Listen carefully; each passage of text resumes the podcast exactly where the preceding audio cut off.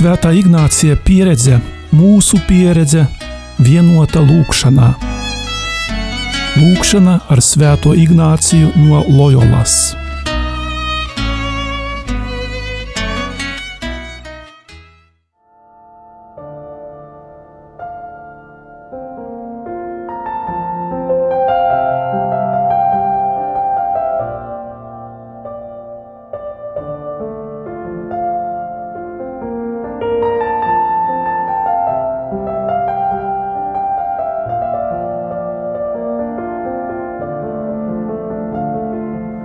Dārgie radio Marija klausītāji, iesāksim Ignācisko pusstundu.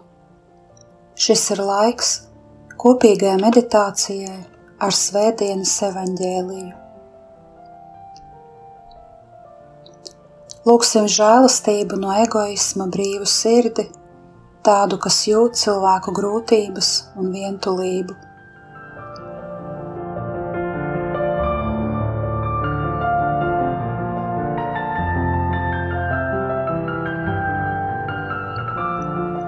Tagad ieklausīsimies evaņģēlīja vārdos. Tajā laikā Jēzus sacīja farizējiem: Bija kāds bagāts cilvēks, kas ģērbās purpurā un smalkos audumos, un ikdienas lepni dzīvoja. Bet pie viņa durvīm gulēja kāds nabaks, vārdā Lācars Viņš bija pārklāts vātīm un ilgojās remdēt izsalkumu ar to, kas nokrita no bagātnieka galda. Bet suņi nāca un laisīja viņa augoņus. Un notika tā, ka nabaks nomira un eņģeļi viņu aiznesa Ābrahama klēpī. Un nomira arī bagātnieks, un tika abedīts un ellē viņš ciestams mokas, pacēla savas acis un no tālienes ieraudzīja Ābrahamu un Lācaru viņa klēpī.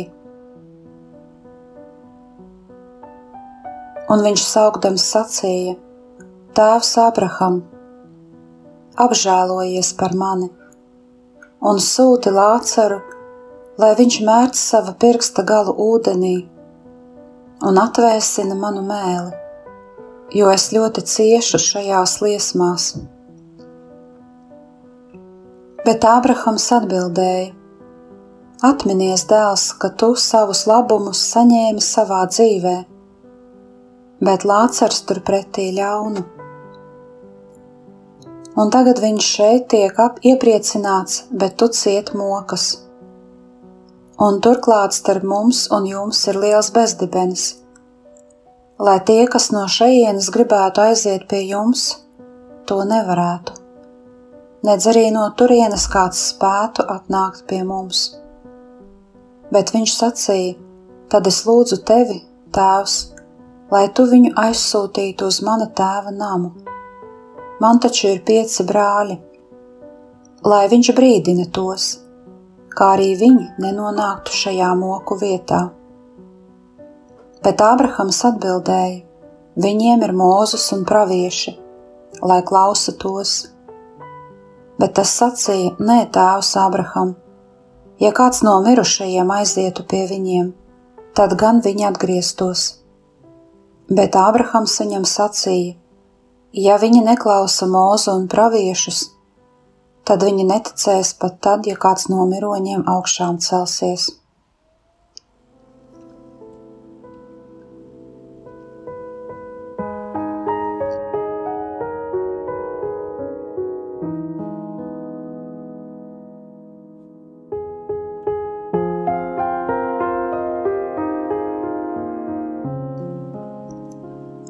Meditācijas sākumā kādu brīdi sakoncentrējies un sagatavojies lūgšanai.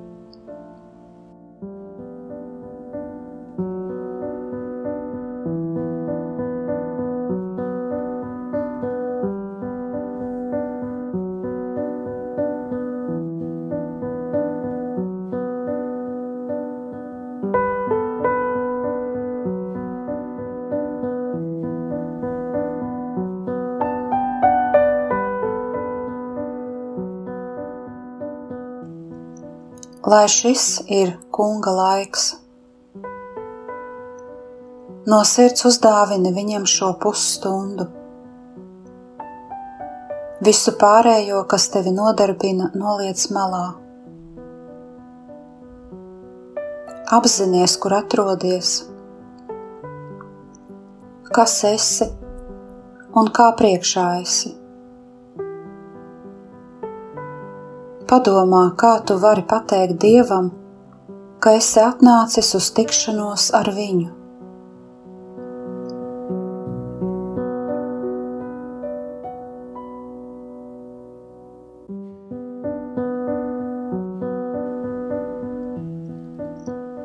Tagad sasveicinies ar Dievu izveido ar viņu saikni. Un atceries, kāds ir tavs galvenais dzīves mērķis, ko vēlies sasniegt un kam tev nepieciešama dieva žēlastība.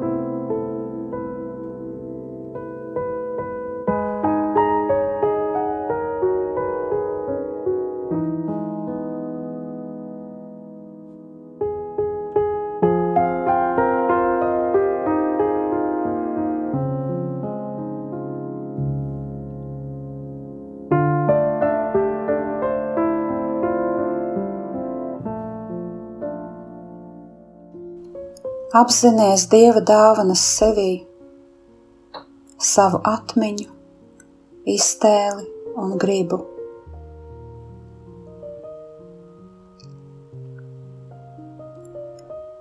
Lūdz no Dieva mūsu Kunga žēlastību, lai visi tavi nodomi, rīcības un darbi tiktu virzīti dievišķās varenības kalpošanai un godināšanai.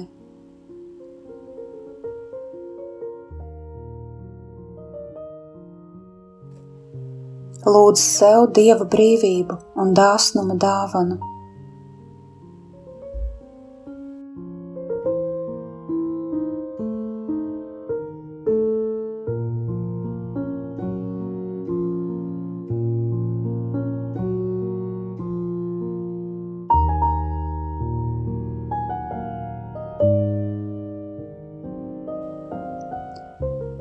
Atceries arī svēto rakstu fragmentu, ko tikko dzirdēji un ko lūksies.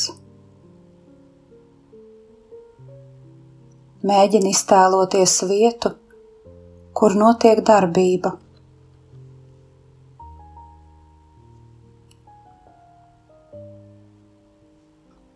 Lai atcerētos visu dzirdēto notikumu, tev var būt nepieciešams radošums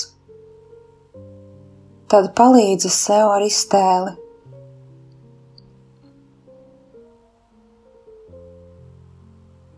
Pirms katras meditācijas tu vari prasīt no kunga žēlastību. Lūdzu to, ko vēlies.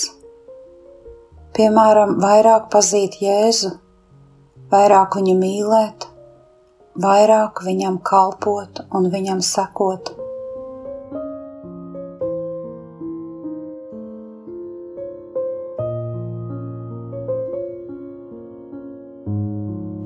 Ar iztēles acīm ieraugi personas, kuras darbojas šajā evaņģēlīja fragmentā.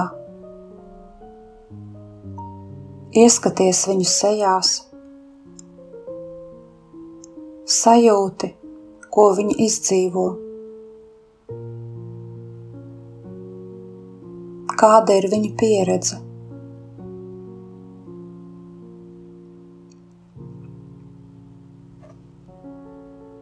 Izmanto arī dzirdi. Klausies, ko cilvēki runā, ko vēlas pateikt. Mēģini saprast arī to, kas netiek skaļi pateikts. Skaties, vēro, klausies.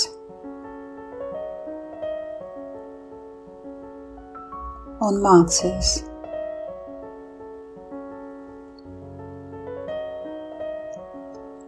Kad noklausījies evaņģēliju, kāda tev bija pirmā spontānā doma, to dzirdot? Padomā brīdi un atbild uz šo jautājumu sev un dievam.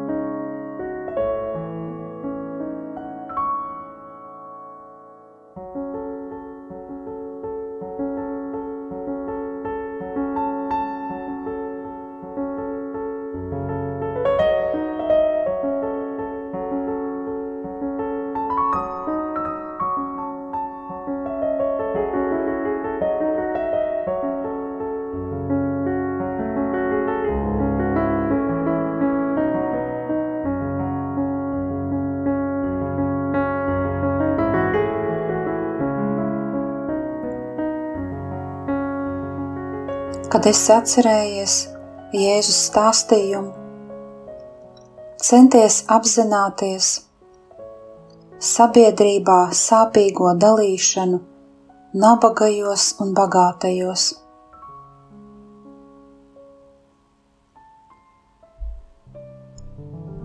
Mēģini tagad atcerēties,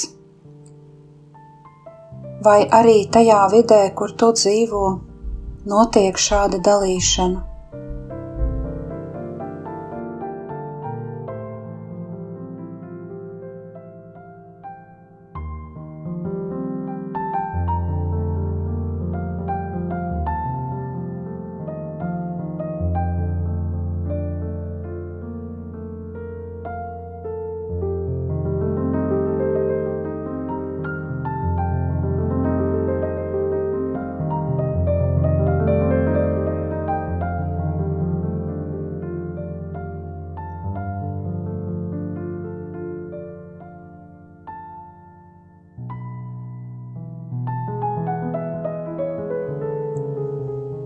Vai līdzās tev gadījumā nav tādi cilvēki, kas atgādina nabadzīgo lācaru? Cik tu personīgi esi iejūtīgs attiecībā pret šiem cilvēkiem, kuri dzīvo trūkumā?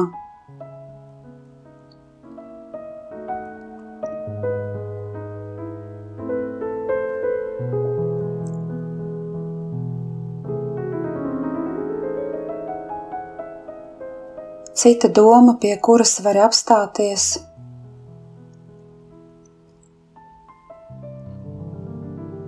Ir fragmentā izmantotā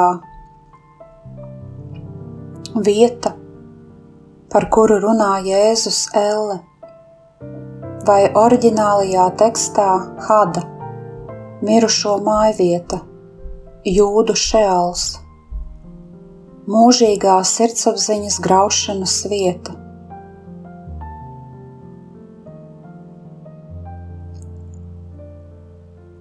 Var teikt, ka šī evaņģēlija fragments nav par elli. Hadai vai šeolam ir divi nodalījumi, kā piemēram ēstuves, kurās ir vieta smēķētājiem un nesmēķētājiem.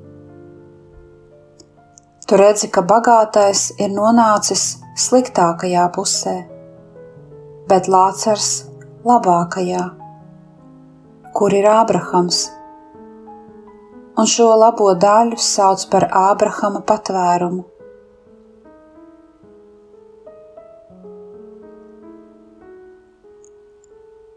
No lasītā evaņģēlīja tu redzi, ka Bībele nerunā par šīm divām daļām Šeit nav arī uguns, par kuru runā Jēzus. Ebreji šo vietu redzēja un saprata kā tumšu un klusu vietu. bet šeit var dzirdēt Jēzus stāstām, ka bagātais sarunājas ar Ābrahamu. Un tieši šajā sarunā tu vari ieraudzīt visa stāsta dziļāko jēgu.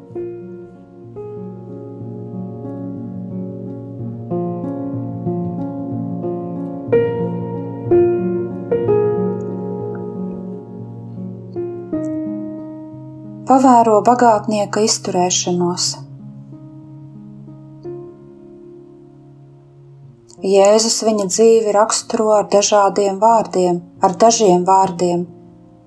Piemēram, ikdienas lepni dzīvoja. Bagātnieka dzīves pamats tikai ņemt un izmantot. Šāda dzīvesveida sekas bija noslēgšanās savā baudu pasaulē un jutīguma zaudēšana pret citu cilvēku vajadzībām.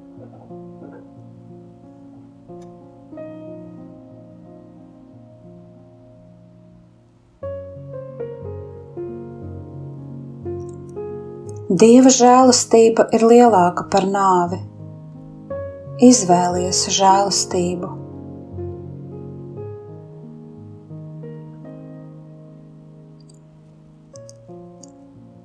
Tu vari redzēt savā iztēlē, kā Jēzus sarunājas ar saviem mācekļiem par derīgu materiālā labuma izmantošanu un paskaidro, ka nav iespējams apvienot bagātību ar kalpošanu dievam. Vari pavērot, kā skopie naudas farizēji to visu klausās. Klausies arī tu!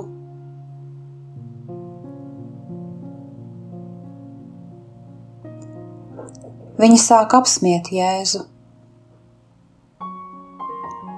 Bet ir pienācis laiks nomainīt cilvēku stāvokli. Tie, kas bagāti, kam ir politiskā vara, reliģiskā ietekme, tiem jātiek pazeminātiem. Bet cilvēki, kas apzinās savas garīgās vajadzības, jāpaukstina. Jēzus norāda par šo pārmaiņu.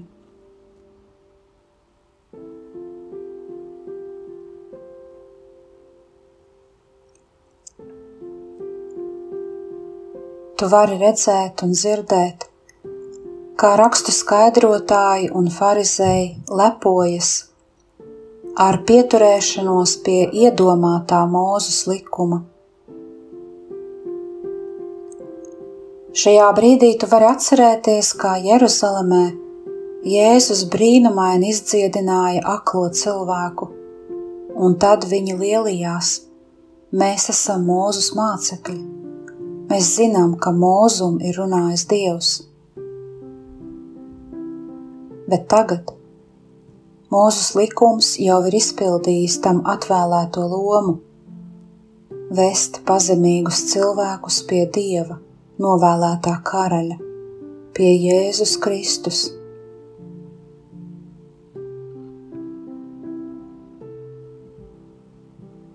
Tāpēc no Jāņa kalpošanas sākuma visādi, īpaši pazemīgi un trūcīgi cilvēki cenšas kļūt par Dieva valstības pavalsniekiem –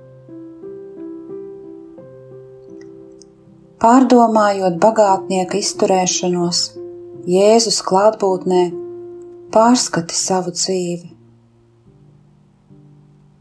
Vai arī tevī nav kaut kas no šī bagātnieka iezīmēm? Vai tu nesakoncentrējies tikai uz savu vajadzību apmierināšanu? Vai spēj dalīties ar citiem tajā, kas tev ir?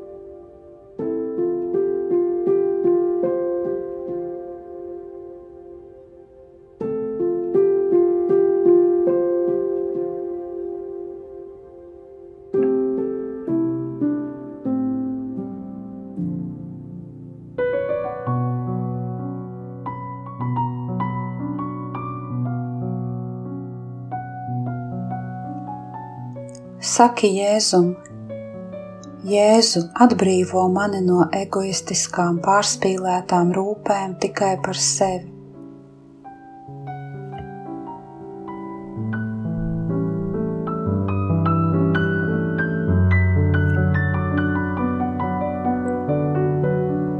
Tagad vari redzēt, kā nabaks lācars attēlo tos cilvēkus, kuriem reliģiskie vadītāji nedod attiecīgu garīgo barību un privilēģiju. Tāpēc, līdzīgi kā ar vātīm esošais lācars, parasti cilvēki tiek uzskatīti par garīgi sirkstošiem, kuriem vienīgā attiecīgā līdzvērtība ir suņi. Taču tie, kas pieder lācara klasē, augst un ilgojas pēc garīgās barības. Tāpēc viņi mēdz atrasties pie vārtiem, gribot saņemt kaut nedaudz garīgās barības drupačus, kas krīt no galda.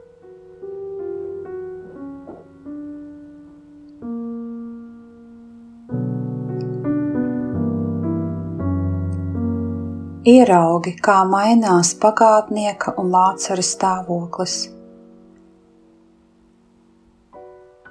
Kādas pārmaiņas redzi tu un ko tās attēlo?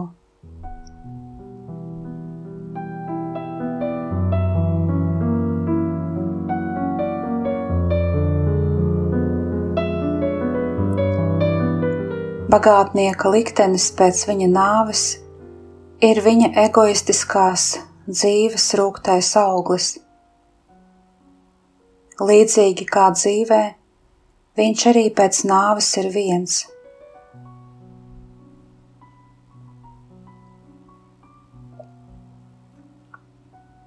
Viņu no Lācara un Ābrahama atdala nepārvarams bezdibenis –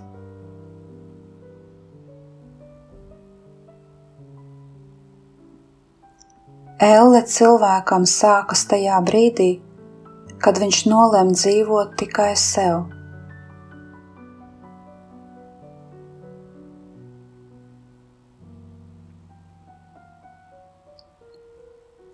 Pacenties no sirds, godīgi atzīt Jēzum savas egoistiskās rīcības, ar kurām visvairāk ievaino savu tuvāko.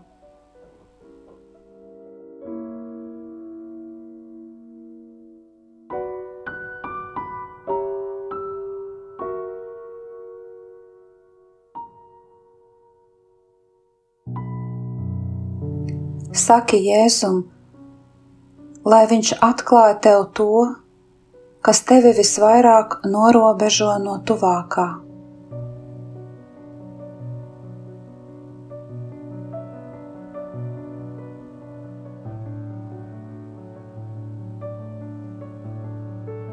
Ja tev ir grūtības izvēlēties, tad ieklausies tajā, ko saka Svētais Ignācijas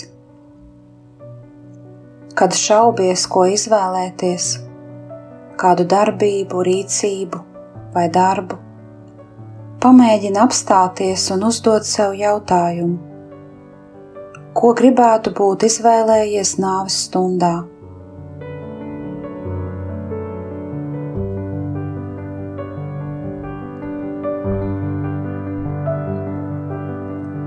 Varbūt pieņemot jau šīs nedēļas izvēles, kādus svarīgus lēmumus, ikdienas jautājumus. Vari sev teikt, ko es izvēlētos. Un, ja izvēlos, vai jūtos mierīgāks, vai vairāk uzticos Dievam un esmu laimīgāks.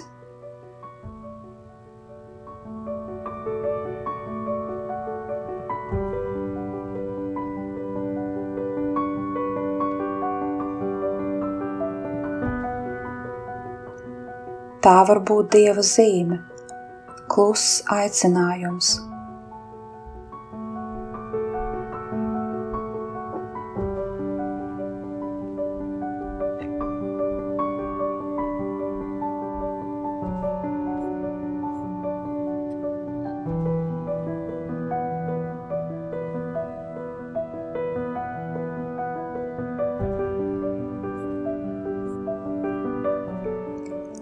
Beidzot kontemplāciju, esi aicināts sarunai ar Dievu. Atceries, ka sarunā vienmēr piedalās vismaz divas personas, katra ar savu pieredzi, ar savu runāšanas veidu un tam līdzīgi. Šī saruna būs atkarīga no kontemplācijas pieredzes.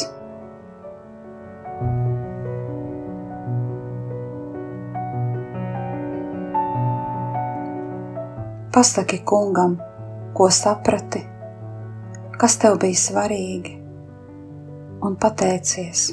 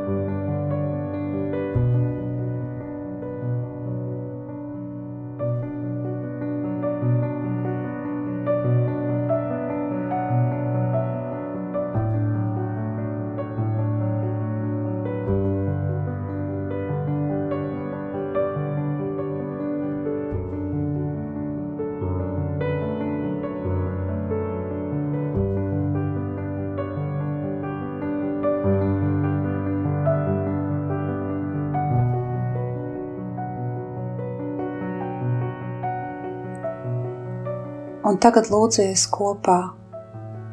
Tēvs mūsu, kas esi debesīs, svētīts lai top tavs vārds, lai atnāk tava valstība, tavs prāts, lai notiek kā debesīs, tā arī virs zemes.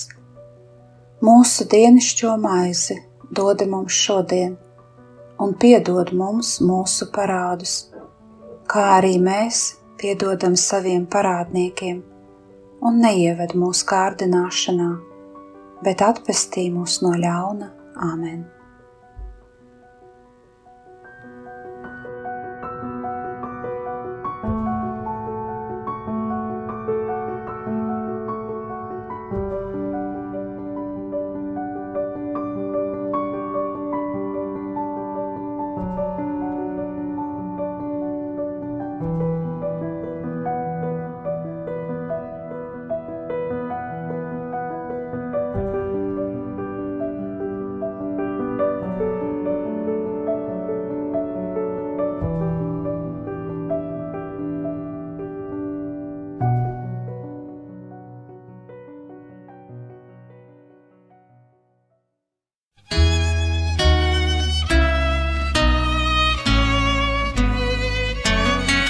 Svētā Ignācija pieredze, mūsu pieredze, vienota lūkšanā. Lūkšana ar Svēto Ignāciju no Loyolas.